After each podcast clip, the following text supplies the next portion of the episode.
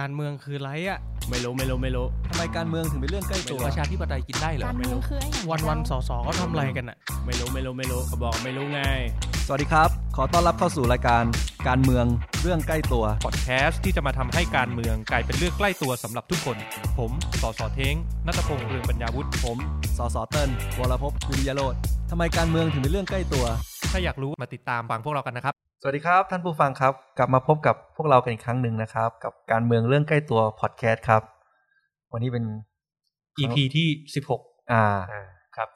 ก็สังเกตเห็นได้นะครับวันนี้ผมกับเติ้ลใส่แมสออกรายการครั้งแรกนะครับเนื่องจากว่าก็การระบาดระลอก3ก็ทวีความรุนแรงขึ้นเรื่อยๆผมคิดว่ารอบนี้หนักจริงนะครับก็จริงๆก็ต้องให้กำลังใจทุกท่านนะครับทั้งประชาชนแล้วก็ทั้งเจ้าหน้าที่สาธารณสุขนะครับในการรับมือกับการระบาดครั้งนี้ครับแต่ว่าก็ด้วยความที่มันเป็นสถานการณ์รุนแรงจริงก็เลยคิดว่าอยากจะใช้ช่องทางนี้ในการสื่อสารแล้วกันกับทั้งประชาชนแล้วก็สรุปว่าสิ่งที่พวกเราเองเนี่ยพยายามสื่อสารกับแนะนำกับทางรัฐบาลเนี่ยครับมีอะไรบ้างแล้วก็ปัญหาจริงๆที่เกิดขึ้นเนี่ยมีอะไรบ้างนะครับซึ่งพวกเราก็อาจจะให้พี่เท้งเริ่มก่อนก็ได้ว่า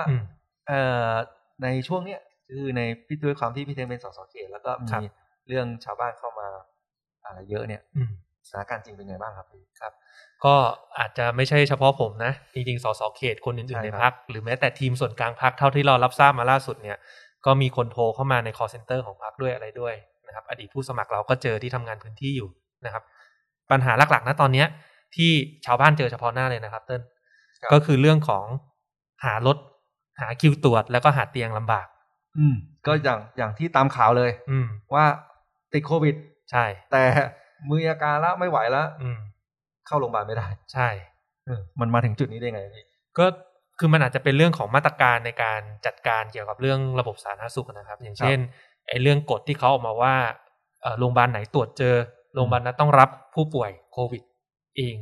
ตรงนี้ก็เป็นเงื่อนไขหนึ่งที่ทำให้โรงพยาบาลเอกชนต่างๆเนี่ยเขาไม่กล้าแม้แต่จะตรวจอ่ะเพราะว่าถ้าเขาตรวจเจอมันก็จะทำให้ระบบในเตียงในโรงพยาบาลเนี่ยเขาล้นแล้วเขาไม่มีที่พอที่จะไปรักษาโรคอื่นๆถูกไหมครับแล้วก็เรื่องของภาระค่าใช้จ่ายต่างๆอีกซึ่งเอกชนเขาก็กลัวแหละสมมติเขาต้องรับผู้ป่วยโควิดเข้ามาเมื่อไหร่ที่รัฐจะมาชดเชยเขาใช่ไหมธุรกิจเขาต้องหมุนอยู่ทุกเดือนใช่ไหมครับเนี่ยเขาก็เลยตัดปัญหาตั้งแต่ต้นลมแม้แต่จะตรวจเนี่ยก็ลำบากซึ่งการตรวจมันเป็นใจความสำคัญในการควบคุมโรคนะเราพูดกันไปเยอะแล้วว่าเฮ้ยครอบครัวหรือคนใกล้ชิดเนี่ยติดอย่างในเขตบางแคผมเจอเลยนะเติ้ลนะครับท่านผู้ฟังก็คือมีอยู่เคสนึงเนี่ยเป็นชาวบ้านในชุมชนแห่งหนึ่งในบางแคนะผมไม่ลงรายละเอียดมากเพราะบางทีมันเป็นสติ๊กมาผู้ป่วยนะครับเป็นชาวบ้านที่อยู่ในชุมชนแห่งหนึ่งในเขตบางแคเนี่ยเขาทำงานในร้านอาหารในเดอะมอลล์บางแคก็มีข่าวไปเหมือนกันร้านอาหารในเดอะมอลล์บางแคหลายร้านเนี่ยปิดไปแล้วนะครับตอนนี้เขาไปเดินในเดอะมอลล์เนี่ยโหล้างมากนะฮะซึ่งเหตุการณ์ที่เกิดขึ้นเนี่ยคือรู้ตัวแล้วว่าเจ้าของร้านอาหารเนี่ยติดถูกลัดตัวไปเรียบร้อยแล้วนะแต่ลูกจ้างเนี่ยทำงานในร้านอาหารเดียวกันสัมผัสใกล้ชิดเหมือนกันเนี่ยประวัติเสี่ยงแน่นอนที่เขาอาจจะติดได้เนี่ยเขากลับหาที่ตรวจไม่ได้แล้วผมรู้ข่าวเนี่ยเพราะว่าประธานในชุมชนตัวแทนชุมชนในพื้นที่เนี่ยเขาก็โทรสายมาสสครับเนี่ยชัดเจนแล้วเนี่ยเขาก็ไข้ขึ้นอยู่แล้วก็มีประวัติสุ่มเสี่ยงเนี่ยทุกวันนี้เขายังหาที่ตรวจไม่ได้เลยไม่มีโรงพยาบาลไหนรับตรวจเลยโทรไป1668โทรไปรายงานหน่วยงานรัฐก็ไม่มีการตอบสนองเขายกตัวอย่างให้ผมฟังเขาโทรไป1668เขาได้คำตอบว่าอะไร1668ให้คำตอบเพราะว่าถ้าคุณยังไม่มีผลตรวจที่แน่ชัดคุณยังไปแอดมิดเข้าโรงพยาบาลรับการรักษาหรือไปอยู่ในเตียงสนามไม่ได้คุณต้องไปตรวจก่อนแล้วถามว่าจะไปตรวจเขาจะไปตรวจยังไงเขาก็บอกว่าผมก็ถามเฮ้ยแล้วเขาไม่มีญาติพี่น้องหรอครับคือไม่มีจริงๆคนงานคนเนี้ยที่เขาเป็นคนงานทำอยู่ร้านอาหารเนี่ยเขาอยู่ตัวคนเดียว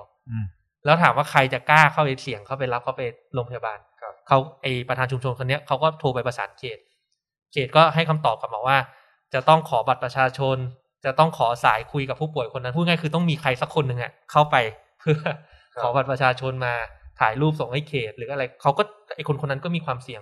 สุดท้ายก็ไม่มีการดำเนินการอะไรเขาก็นอนอยู่ในชุมชนแบบเนี้ยตามที่เราเห็นภาพข่าวว่ามีหลายๆบ้านหลายๆครัวเรือนเนี่ยที่กลายเป็นว่านอนซมแบบป่วยอยู่บ้านแล้วว่าแต่มันไม่มีใครเข้ามาดูแลจริงๆอันนี้คือสภาพปัญหาที่เกิดขึ้นจริง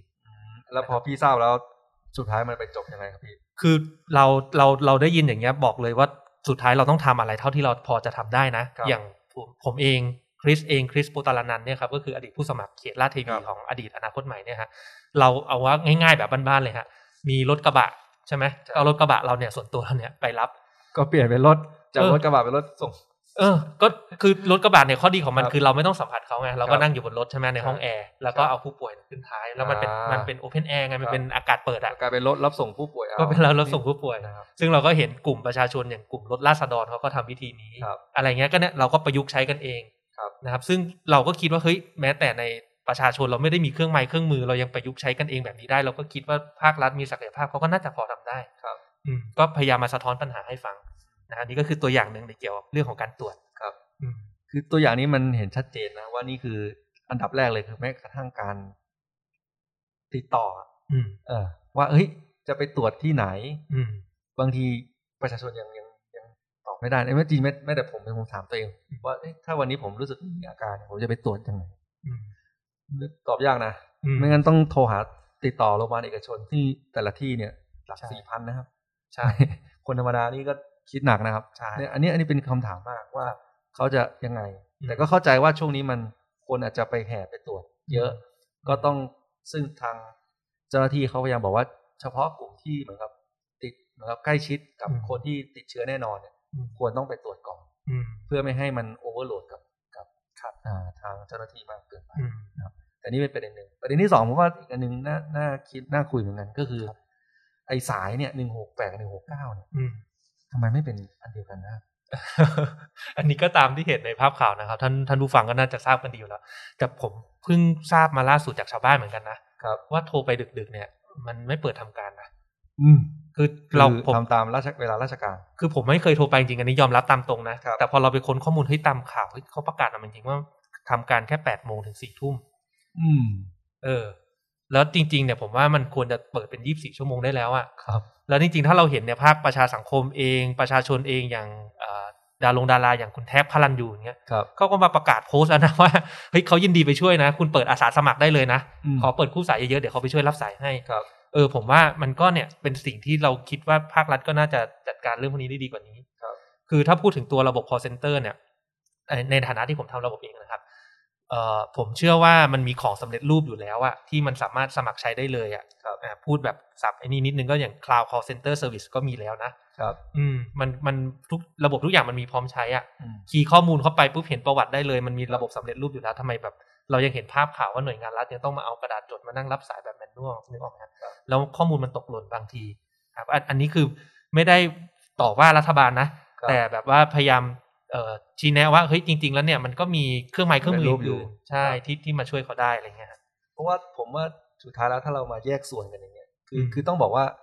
ปัญหาของกรุงเทพจะเยอะกว่าจังหวัดอื่นเพราะว่ามันมีหลายกรมคือมันมีโรงพยาบาลของกทมเองมันมีโรงพยาบาลของกระทรวงแล้วก็มีโรงพยาบาลที่เป็นของมหาวิทยาลัยเฮ้ยเติ้ลพูดเรื่องเนี้ยท่านผู้ฟังผมมีข้อมูลอันนึงซึ่งเซอร์ไพรส์มากนะ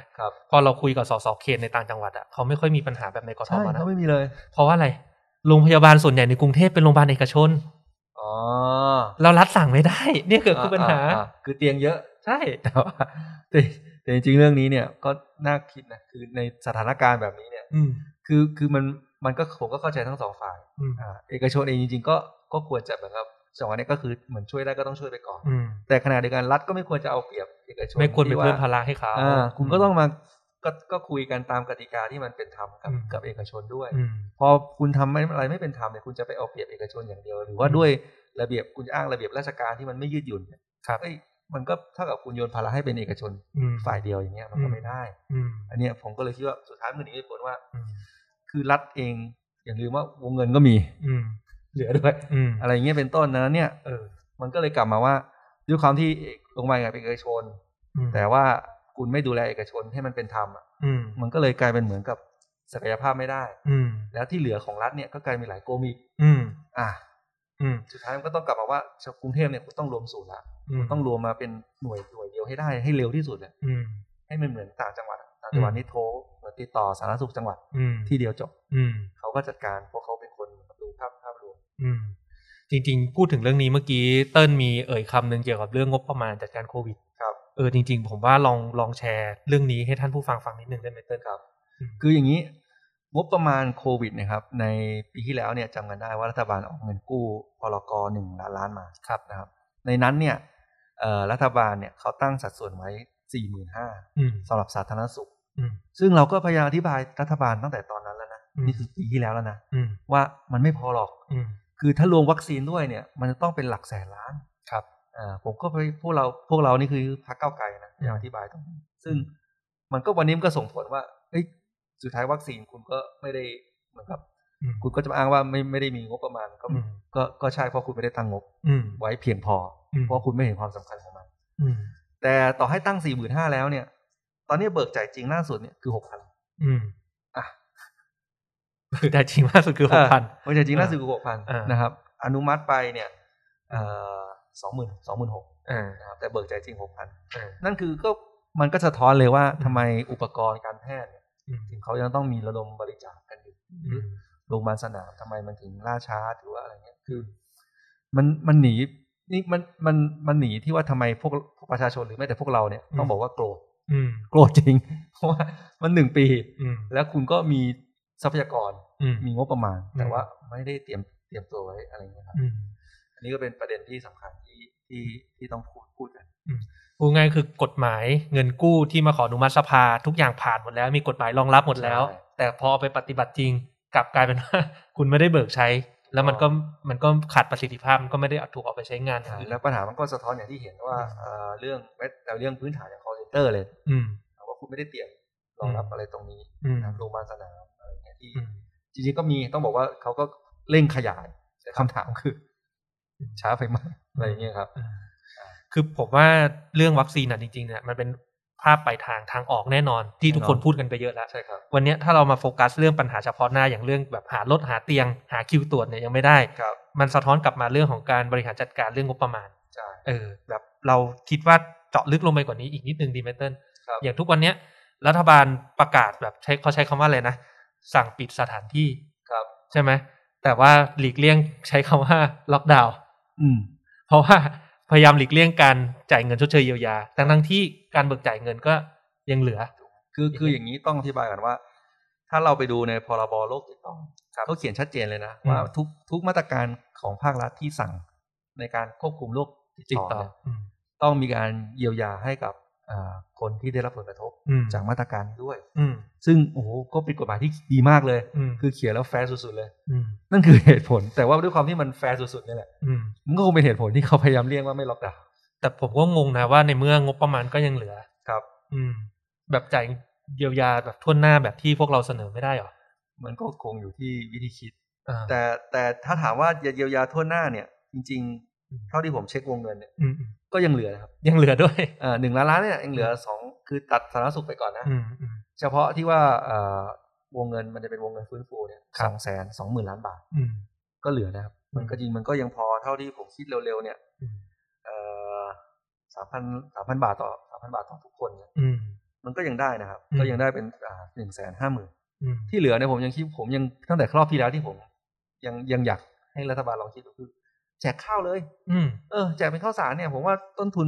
มันต่ำแล้วก็อย่างน้อยเป็นการการันตีว่าไม่ควรมีใครที่จะนะครับไม่มีอะไรกินครับในสภาวะวิกฤตที่ว่าบางคนอาจจะหารายได้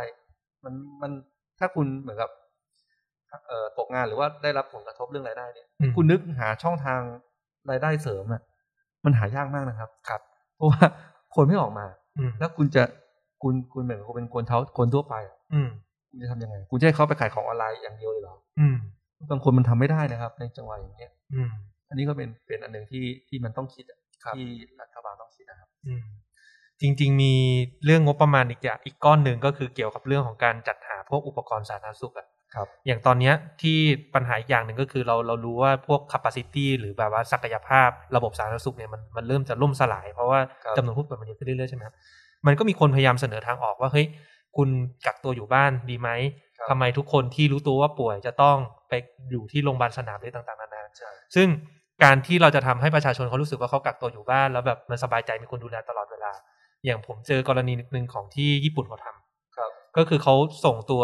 อุปกรณ์วัดออกซิเจนในเลือดครับให้กับทุกคนที่กักตัวอยู่บ้านนะคือโรคโควิดมันจะเริ่มร้ายแรงก็ต่อเมื่อมันมีผลทางปอดถูกไหมพอมันมีผลทางปอดเนี่ยก็คือเกี่ยวกับเรื่องระบบหายใจออกซิเจนในเลือดมันจะเริ่มต่ำลงอย่างเงี้ยซึ่งมันเป็นตัวอย่างที่ดีไงเพราะว่าอุปกรณ์วัดออกซิเจนในเลือดเนี่ยตอนนี้มันจัดซื้อจัดหาได้ง่ายอย่าง Apple Watch มันก็สามารถทำได้นะ อะไรอย่างเงี้ยก็ผมว่างบประมาณที่เหลือเนี่ยก็เอาสามารถเบิกออกมาทำอย่างนี้ได้ไหมว่าไอ้คนที่กักตัวอยู่บ้านเนี่ยรัฐแจกไปเลยอุปกรณ์ออกซิเจนในเลือดแจกให้ทุกบ้านเลยคือว่าถ้าปอดมันเริ่มอันตรายเนี่ยมันก็ส่งสัญญาณมาที่ใช่แล้วคุณไปรับเขาทันทีเอาคนที่วิกฤตจริงๆไปเข้าใช่ไหมเรื่องนี้จริงๆเรื่องนี้ก็สำคัญนะครับเพราะว่าคือก็ต้องอธิบายก่อนว่าที่เตียงที่มีปัญหาเนี่ยส่วนใหญ่มันจะเป็นเคสเตียงที่เป็นเคสวิกฤตก็คือคนที่ผู้ป่วยที่มีอาการรุนแรง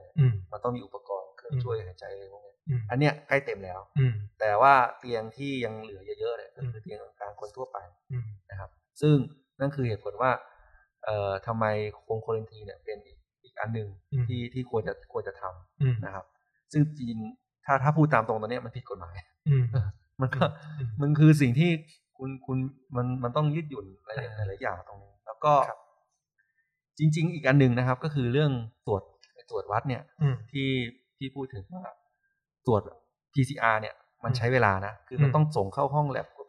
ไปปั่นไปตรวจอะไรเนี่ยครับจริงๆตอนนี้มันมีเทคโนโลยีหนึ่งที่ก็มีหมอหลายท่านเนี่ยมาพูดถึงแล้วพวกเราก็เห็นด้วยพยายามสื่อสารรัฐบาลเหมือนกันเขาจะเรียกว่าrapid antigen test คือมันจะมี rapid antibody test อันนี้ antibody ที่คือเจาะเลือดใช้เวลาประมาณ 10-15 นาทีรู้ผลแต่ว่ามันตรวจเชื้อในระยะที่แรกเนี่ยอาจจะไม่ค่อยเจอประสิทธิภาพต่ำคือ antibody มันคือภูมิต้านทานคุณต้องรับเชื้อมาแล้วระดับหนึ่งร่างกายถึงจะสร้าง antibody หรือสร้างภูมิขึ้นมานั่นคือสิ่งที่รัฐบาลเขาพยายามบอกว่าไม่อยากให้อันเนี้ยมาตรวจเองซึ่งก็พอเข้าใจได้แต่ว่ามันมี rapid test อีกแบบหนึ่งแล้วคือที่ว่า antigen test เนี่ยคือตรวจสารคัดหลั่งเหมือนกันใช้เวลา30นาทีเหมือนกันตรวจอาทิตย์แรกเนี่ยก็เจอเหมือนกันโอเคแต่โอเคมันไม่ได้สมบูรณ์เท่า PCR ที่ว่าไป swab ไปอะไรแต่อย่างน้อยเนี่ยมันทำให้การตรวจเนี่ยมันรวดเร็วขึ้นครับคือแม้กระทั่งว่าสมมติไปโรงพยาบาลวันนี้เราสงสัยว่าจะติดเราไปโรงพยาบาลวันนี้เนี่ยถ้าเราไป swab ปกติ PCR เนี่ยรอเป็นวันนึงตอนนี้คิวเยอะรอเป็น2วันใช่ใช่แต่ถ้าเกิดว่าอันนี้ปุ๊บอย่างน้อย30นาทีเนี่ยพอรู้ได้ว่าเฮ้ยถ้าคนนี้ก็มีติดแล้วก็เข้าเลยแต่ถ้าไม่ติดก็ไปรอผลที่ยาบอกอันนี้ก็เป็นอันหนึ่งที่เราก็พยายามสื่อสารว่าต้องเริ่มนำสิ่งที่มันเกิดขึ้นในที่ต่างประเทศเขาใช้กันนะเอามาใช้ให้มันมีประสิทธิภาพมากขึ้นแล้วก็จริงๆอีกอันหนึ่งก็คือเรื่องการฉีดวัคซีนนี้ก็สำคัญนะพี่ครับคือหลายท่านอาจจะยังไม่ทราบว่าจริงอาจจะเป็นข่าวเยอะแล้วคือมันไม่ใช่มีแค่เรื่องการจัดหาวัคซีนนะมันมีเรื่องฉีดอันนี้สำคัญสมมุติวัคซีนมากองอยู่ในคลังรัฐบาลพร้อมแล้วรัฐบาลมีศักยภาพในการฉีดวันละหลายล้านโดสหรือเปล่าเพราะว่าตัวเลขล่าสุดวันนี้คือ 50,000 โดสน้อยมากนะครับคือถ้าเราอยากจะได้10ล้านโดสต่อเดือนเนี่ยมันคือ 330,000 นี่คือห่างกัน6เท่านะครับตอนนี้เท่าไปดูประวัติเนี่ยเรคคอร์ดไฮที่เราประเทศไทยเคยทำคือวันละ100,000โดสแต่ว่านี่คือวันเดียวแล้วก็กลับมาเหลือ 50,000 นั่นหมายว่าคือสะท้อนว่าไอ้เรื่องศักยภาพในการฉีดมันต้องปรับปรุงซึ่งเราก็ไปดูมาว่ามันจะมีประเด็นนึงก็คือตอนนี้มันกฎหมายเนี่ยกำหนดไว้ว่าเฉพาะที่เป็นแพทย์แล้วก็พยาบาลหรือหมออนามัย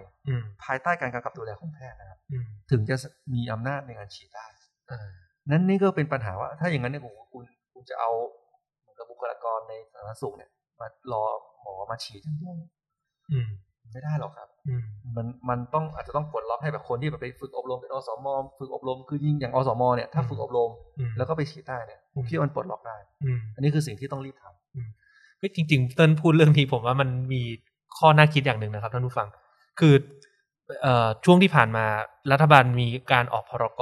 คือพระราชกำหนดคำว่าพระราชกำหนดคือฝ่ายบริหารคือรัฐบาลออกก่อนได้เลยเร่งด่วนเร่งด่วนแล้วค่อยมาขออนุมัติสภาทีหลังแต่แทนที่จะออกพรก.เพื่อแก้ไขกฎหมายพวกนี้ไม่ว่าจะเป็นพวกพรบ.ควบคุมโรคติดต่อหรืออะไรต่างๆที่เติ้ลเขายกตัวอย่างไว้ว่ามันมีข้อจำกัดเรื่องกฎหมายอยู่เพื่อปลดล็อกให้รัฐบาลมีความพร้อมในการเตรียมฉีดวัคซีนหรือเตรียมแบบว่าออกมาตรการต่างๆที่มันตอบสนองมากขึ้นในอนาคตหรือทำโฮมควอรันทีนที่ปัจจุบันยังผิดกฎหมายเนี่ยให้มันถูกเนี่ยแทนที่เอาช่องพรก.มาใช้กับความฉุกเฉินในเรื่องนี้ให้มันถูกสถานการณ์กลับไปออกพรกเรื่องอะไรก็ไม่รู้ที่รู้สึกว่าเฮ้ยมันไม่ด่วนคุณออกพรบเสนอ3 พรบรวดผ่านสภาก็ยังได้ใช่ไหมยังมีออกพรกอะไรมาแก้ไขประมวลราษฎากรนะประมวลแพ่งแต่จริงๆอันนั้นเดี๋ยวผมเตรียมพูดอยู่เหมือนกันนะอันนั้นก็ด่วนอยู่คือมันก็ช่วยลูกหนี้อยู่แต่ว่าก็ออกพรบได้อยู่ผมก็ยังคิดแต่อันเนี้ยด่วนจริงอันนี้ด่วนกว่า อันนี้ก็เป็นอะไรที่น่าคิดว่าเอ้ยก็งงๆพวกเราก็ได้แต่ตั้งคำถามกันอย่างที่บอกไงว่าพวกเราก็บอกว่าโกรธเหมือนกันครับก็อย่างที่บอกเรื่องฉีดแล้วก็อย่างวัคซีนอะไรก็ต้องโควิดก็ต้องพูดถึงวัคซีนที่บอกวัคซีนมันคือปลายทางอ่ะคือวิธีสุดท้ายวิธีจบอ่ะอันนี้ซึ่งก็ต้องพูดอีกครั้งหนึ่งว่าเราเนี่ยพูดมานานแล้วนะตั้งแต่ปีที่แล้วแล้วเหมือนกันว่าเราอย่างที่บอกว่าแสนล้านสำหรับวัคซีนเนี่ยคุณต้องคิดถึงตรงนี้ครับแล้วก็จริงๆช่วงตั้งแต่เดือนเราเริ่มลุยเรื่องวัคซีนเนี่ยตั้งแต่เดือนพฤศจิกายนที่แล้วในกรรมธิการสาธารณสุขก็คือมีสสพรรคเราคุณหมอวายโยเนี่ยก็ไปไฟต์ตรงนี้ตลอดว่าเอ้ยคุณต้องเริ่มจัดหาคือจริงเขาจัดมีตั้งคณะกรรมการวัคซีนเนี่ยมาตั้งแต่เดือนกลางปีแล้วแต่ว่าพอเริ่มมีข่าวว่ารัฐต่างประเทศเนี่ยเขาเริ่มวิจัยมาได้เนี่ยเราก็พยายามเร่งตลอดครับกลายเป็นว่าก็มันก็เจอเรื่องปัญหาเรื่องแทงม้าตัวเดียวซึ่งมันก็มีปัญหาจริงอย่างที่เห็นทุกวันนี้คือต้องอธิบายก่อนว่าณตอนนั้นเนี่ยทุกวัคซีนเนี่ยมันมีความเสี่ยงหมดครับดังนั้นเนี่ยจะต่อให้บอกแอสตราเซเนกาวันนี้มีปัญหาเนี่ยจริงๆไม่ผิดที่รัฐบาลจะเลือกแอสตราเซเนกานะคือผมมองว่าไม่ผิดเลยเพราะว่ามันใหม่หมดอ่ะทุกคนทุกวัคซีนมีความเสี่ยงหมดแต่สิ่งที่ผิดก็คือเราเลือกแค่ตัวเดียวอันนี้ต่างหากคือซีโนแวคไปแค่ติ่งหนึ่งนะครับซึ่งแล้วเวลาที่เรามีต้องบอกว่าวัคซีนเองเนี่ยมันมีหลายเทคนิคครับพอเทคนิคตัวเดียวอย่างไวรัลเวกเตอร์เนี่ยคือมีปัญหาเรื่องเลือดต่างมันก็จะทำให้กลุ่มบุคคลกลุ่มหนึ่งที่อาจจะเหมือนกับกินใช้ยาลิ้มเลือดหรืออะไรเงี้ยฉีดไม่ได้มันก็เลยจะเป็นที่ว่าทำไมต้องมีหลายวัคซีนหลายตัวเพื่อว่าวันใดวันหนึ่งเราพบว่าคนคนนี้ไม่เหมาะกับวัคซีนเทคนิคนี้อย่างไวรัลเวกเตอร์ไม่เหมาะก็ต้องไปใช้อย่าง mRNA ของไฟเซอร์โมเดอร์นาอันนี้เป็นต้นว่าทำไมเราถึงพยายามผลักดันตลอดว่าไม่ควรแทงมาตัวเดียวครับแต่ก็ต้องยืนยันว่าณล่าสุดก็คือรัฐบาลเขาก็ยอมเปลี่ยนท่าทีละเอาไว้สั่งมา10 ล้านโดสซึ่งข้อดีก็คือฉีดเด็กได้ด้วยแล้วไฟเซอร์เนี่ยเขาบอกว่าอายุ12 ขวบเนี่ยเขาก็มีบทผลพิสูจน์อ่ะซึ่งผมว่าก็เป็นเรื่องที่ดีถึงแม้ว่ามันจะช้าไป ครึ่งปีได้แล้วเนี่ยคือตอนเนี้ยพอมากลับลำเริ่มตัดสินใจว่าลองเปิดรับเจ้าอื่นๆมากขึ้นเนี่ยแต่แน่นอนการสั่งมันต้องมีการจองล่วงหน้าต้องมีนู่นนี่นั่นอีกคือเร็วที่สุดถ้าผมฟังไม่ผิดเนี่ยตอนที่ฟังคุณธนาธรพูดเกี่ยวกับเรื่องนี้คือเขาประมาณการไว้ว่าเร็วที่สุดคือแบบว่าต้นปีหน้าถ้าคุณวันนี้คุณทุกอย่างคุณส่งมอบพบทุกอย่างแล้วคุณสามารถฉีดได้ตามที่คุณตั้งเป้าไว้หรือสั่งมาเนี่ยคือเร็วที่สุดเราจะสามารถฉีดจนแบบว่าเกินครึ่งหนึ่งของจำนวนประชากรไทยเนี่ยคือต้นปีหน้าซึ่งเราเสียหายมูลค่าความเสียหายทางเศรษฐกิจต่อเดือนนี่ที่เราปิดประเทศนี่เดือนละเท่าไหร่ครับ 250,000 ล้าน250,000 ล้านดังนั้นเนี่ยไอ้เรื่องที่บอกว่าวัคซีนแพงหรือว่าจองแล้วจะมีความเสี่ยงไม่ได้ของหรืออะไรเงี้ยโอ้โหมันคือถ้าคุณเป็นผู้บริหารคุณเอาตัวเลขแค่นี้มากลางคุณก็รู้แล้วเดือนละ 250,000 กับวัคซีนที่แบบว่าสมมุติ 1,000 โดสคุณกล้าเสี่ยงอะไรเงี้ยมันโอ้โหมันคุ้มยิ่งกว่าคุ้มเนาะแต่จริงๆเรื่องนี้ผมว่ามันเป็นเรื่องของการแบบว่าเขาเรียกว่าอะไรนะใช้แบบวิธีในการตัดสินใจตั้งแต่ต้นนะครับท่านผู้ฟังคือความหมายเนี่ยตอนแรกเนี่ยรัฐบาลให้เหตุผลว่าโอ้มันยังมีความเสี่ยงอยู่เยอะเขาต้องค่อยๆเลือกงบประมาณต้องใช้อย่างแบบว่ามีการไต่ตองที่ดีนะครับวัคซีนหลายๆตัวมันยังไม่ผ่านการทดสอบก็ตามเนี่ยแต่เราเห็นหลายๆประเทศที่แบบเฮ้ยมาถึงเขาเปิดหลายๆตัวเลยหลายๆตัวเลือกแล้วสุดท้ายเนี่ยมันเปิดโอกาสให้สำหรับคนที่สามารถเปิดประเทศก่อนได้นะความหมายเนี่ยคือบางประเทศเนี่ยเขาประกาศไปเลยนะนักท่องเที่ยวที่เข้ามาเนี่ยฉีดวัคซีนฟรีแต่อยู่กับเขาอีก3 สัปดาห์แล้วไปฉีดเข็มที่2อเมริกาใช่ไหมซึ่งผมว่าเฮ้ยโอ้คือตอนแรกเนี่ยถ้าคุณ ถ้าคุณฉลาดคิดพอก็คือคุณไม่ต้องไปกลัวหรอกว่าคุณจะใช้วัคซีนไม่หมดคุณสั่งเข้ามาเลย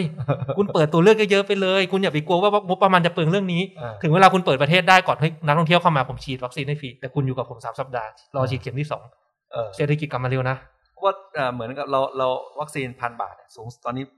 วัคซีนที่แพงที่สุดอย่างโมเดอร์นาเนี่ย 1,000 บาทเราบอกฉีดให้ฟรีเลยเพราะคุณบินมาคุณก็ต้องสเปนมากกว่า 1,000 บาทอยู่แล้วแหละอันเนี้ยมันก็เป็นอันหนึ่งที่มันก็คือที่วิธีคิดแหละว่าเขาให้ความสำคัญกับอะไรครับนะครับเพราะว่ากองทัพวันนี้ก็บอกอยู่ว่าเรื่องอาวุธก็เป็นเรื่องสำคัญนะครับเดี๋ยวครบ65จะเข้าแล้วด้วยเนาะอันนี้เราออกไฟท์เต็มที่แน่นอนเราก็ยืนยันเหมือนเดิมว่าสิ่งที่เราไฟท์งบมา2 ปีละทิ้งท้ายให้ท่านผู้ฟังเรื่องนี้เกี่ยวกับงบปีที่แล้วผมกับเติ้ลเนี่ยอยู่ในกรรมธิการข้อสังเกตของงบ64ครับเราก็มีการพยายามไฟเรื่องของการตัดงบเรือดำน้ แต่เขาก็ยังไม่ยอมไปเขาแค่ไปบอกว่าเฮ้ยแค่เลื่อนออกไปปีนี้แต่ปีหน้ายังมีสิทธิ์ใช่ไหมเราก็จะมาสู้กันต่อในข้อสังเกตเราก็มีการเขียนกันไว้นะผมกับเติ้ลก็พยายามใส่ข้อสังเกตไว้ว่านะการจัดซื้ออาวุธยุทโธปกรณ์มันก็ต้องนะตอบสนองต่อความต้องการของพี่น้องประชาชนเดี๋ยวผมว่าเรื่องงบประมาณ65เนี่ยเดี๋ยวมาชำแหละกันอีกตอนนึงผมว่าสนุกเพราะว่าแต่กิมมิกไว้ก่อนคือต้องบอกว่าคือประเทศไทยมันแปลกอย่างนึงคือเป็นผมว่าเป็นประเทศเดียวในเท่าที่ผมค้นสืบมาเนี่ยเป็นประเทศเดียวในโลกเลยนะที่ตัดงบประมาณคือในเวลาวิกฤตปกติรัฐบาลเป็นที่พึ่งสุดท้ายในการใช้งบประมาณเพื่อกระตุ้นเศรษฐกิจครับแต่รัฐบาลไทยเนี่ยตัดงบครับจาก 3.2 ล้านล้านเนี่ยเหลือ 3.1 3.3 เนี่ยเป็น 3.1 ตัดเยอะด้วยนะคือกลายเป็นว่าเฮ้ยนี่เศรษฐกิจมันก็ยิ่งแย่ดิแต่บางคนก็จะบอกว่าก็ดีสิว่าจะได้ไม่ต้องไปกู้คือมันเป็นเดลิม่าอย่างหนึ่งว่าถ้ารัฐบาลใช้เงินมั่วซั่วคุณก็อย่าใช้เลยดีกว่ามันลำบากพวกเราคือต้องบอกว่าเราอ่ะไม่ได้ค้านเรื่องการกู้แต่กู้มาแล้วเนี่ยกู้ให้มันใช้ให้มันถูกจุดใช่ไหมจริงพรรคเราจริงๆพรรคต้องบอกว่าพรรคเราแปลกนะคือพรรคเราจะบอกว่าไม่ได้คือสถานการณ์เนี่ยมันกู้ได้มันควรจะต้องกู้เพื่อกระตุ้นเศรษฐกิจเพื่ออะไรก็แล้วแต่ไม่ได้ค้านเรื่องนี้คือเราอาจจะไม่ได้มาเหมือนพรรคฝ่ายค้านปกติที่จะบอกว่านี่กู้เยอะอะไรคือถ้าไปดูพวกเรากู้เนี่ยพวกเราจะบอกว่ามันถ้ามันมีเหตุมีผลกู้ได้แต่อย่ามาใช้อย่างนี้อย่าใช้มั่วซั่วครับก็ยกตัวอย่างกรณีข้อสังเกตงบ65ที่กำลังจะเข้ามาเนี่ยถึงแม้รัฐบาลปรับวงเงินงบประมาณลงมาแล้วนะแต่การวงเงินกู้ที่ใช้กู้มาเนี่ยก็ไม่ได้ถูกเอาไปลงในงบที่มันควรจะเป็นอย่างเช่นในเรื่องของงบลงทุนในข้อสังเกตงบ65เนี่ยซึ่งจริงๆมันมีมติครม.มาด้วยนะเติ้ลว่างบลงทุนในงบปี65เนี้ยต่ำกว่าวงเงินกู้เพื่อชดเชยการขาดดุลความหมายก็คือรัฐบาลเนี่ยกำลังจะกู้มาเพื่อเอาไปใช้กับค่าใช้จ่ายประจำคือกฎหมายเดิมเนี่ยมันมีการล็อกไว้ครับท่านผู้ฟังทุกท่านก็คือบอกว่าในโครงสร้างของการจัดทำงบประมาณเนี่ยงบเงินลงทุนเนี่ยมันไม่ควรต่ำกว่าวงเงินกู้เพื่อชดเชยการขาดดุลเพราะว่าอะไรเพราะว่ามันต้องการบอกว่าเฮ้ยรัฐบาลเนี่ยส่วนที่คุณหามาได้จัดเก็บรายได้มาได้เนี่ยใช้กับค่าใช้จ่ายประจำนั้นเนี่ยคุณเหลือส่วนหนึ่งเอาไปลงทุนนะแล้วที่เหลือคุณอยากลงทุนเพิ่มคุณค่อยไปกู้เพิ่มแต่ปัจจุบันมันกลับกันงบ65เนี่ยคือค่าใช้จ่ายประจำเนี่ยมันเกินส่วนที่จัดเก็บได้แล้วก็ต้องกู้เพื่อชดเชยการขาดดุลมาใช้กับค่าใช้จ่ายประจำก้อนที่เหลืออีกติ่งหนึ่งค่อยไปใช้กับเงินลงทุนซึ่งตรงนี้รัฐบาลจะต้องเข้ามาชี้แจงในสภานะครับในงบปี65นี้ครับก็อันนี้เดี๋ยวรอ EP หน้าเดี๋ยวชำแหละให้ดูใช่นะครับว่า65เป็นยังไงนะครับก็ประมาณนี้ครับก็คาดหวังว่าการเตรียมไม้เตรียมมือนะครับในการรับมือการฉีดวัคซีนในรอบต่อไปที่ว่าไม่ว่าจะเป็นเรื่องของไซลิงมีพอหรือยังนะครับโคเชนในการจัดส่งวัคซีนต้องมีห้องแช่เย็นอุณหภูมิลบเท่าไหร่นะครับนู่นนี่นั่นหรือว่าเรื่องของโลจิสติกต่างๆการขนส่งเนี่ยต้องเตรียมตัวให้พร้อมนะครับตั้งแต่วันนี้งบประมาณก็ยังเหลือเพื่อวันหนึ่งที่วัคซีนมาถึงแล้วเนี่ยเราจะได้ฉีดวัคซีนได้เร็วที่สุดครับก็พวกเราก็คงทำหน้าที่ในงานติดตามแล้วก็ในงานจี้รัฐบาลแล้วกันว่าเรื่องนี้เป็นเรื่องสำคัญที่ต้องทำให้ได้ครับก็ยังไงก็โอกาสนี้ก็อยากให้เป็นกำลังใจให้ทุกท่านนะครับก็ดูแลสุขภาพครับก็ฝากไว้เท่านี้ครับวันนี้ก็ดูแลแก้ไขปัญหาเฉพาะหน้ากันไปก่อนแล้วก็ก้าวผ่านวิกฤตไปด้วยกันเนาะนะครับถ้าท่านใดมีปัญหาเรื่องหาเตียงไม่ได้หรือว่ามีปัญหาเรื่องประสานงานไม่ได้เนี่ยก็ทางพวกเราจริงๆทุกทั้งพรรคก้าวไกลหรือพวกผมเองก็ยินดีนะครับได้ครับงั้นสำหรับ EP นี้ขอลาท่านผู้ฟังไปก่อนนะครับครับขอบคุณครับครับสวัสดีครับถ้าอยากรู้ว่าทำไมการเมืองถึงเป็นเรื่องใกล้ตัวอย่าลืมมากดติดตามกด Subscribe เพื่อรับฟังรายการของพวกเราได้ที่ YouTube, Apple Podcast, Spotify หรือช่องทางอื่นๆที่ทุกท่านสะดวกอย่างจู๊ฟก็ได้นะครับสำหรับใครที่ต้องการติดตามการทำงานของพวกเรา2คนอย่างใกล้ชิดเพื่อทำให้การเมืองกลายเป็นเรื่องใกล้ตัวมากขึ้นก็เข้าไปกดไลค์กดติดตามแฟนเพจของพวกเราได้ที่สส.เท้งณัฐพงษ์เลืองปัญญาวุฒิและสส.เติ้ลวรภพวิริยโรจน์แล้วพบกันใหม่ใน EP หน้าสวัสดีครับ